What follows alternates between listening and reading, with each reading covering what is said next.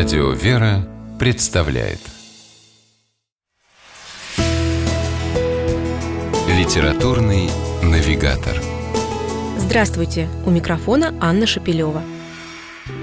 Священник Александр Дьяченко – невероятно популярная на широких просторах интернета персона. Его блог в живом журнале был и остается одним из самых посещаемых. А все потому, что в нем отец Александр не просто выкладывает фотографии и делится личными впечатлениями и мыслями. Вернее, все это он, конечно же, делает, но в необычной форме. Он пишет и публикует в блоге свои рассказы, которые сразу же чрезвычайно полюбились многоликому сетевому сообществу, а вскоре привлекли и внимание издателей.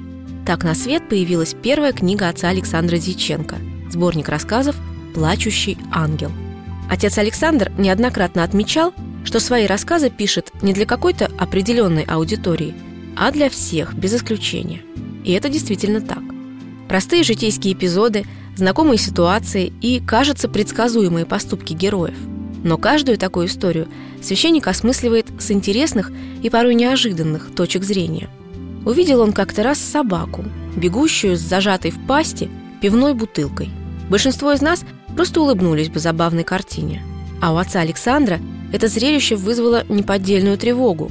Если уж братья наши меньшие выпивать начали, что тогда говорить о нас, людях? С юмором рассуждает он о более чем серьезной проблеме в рассказе «Разговор с собакой».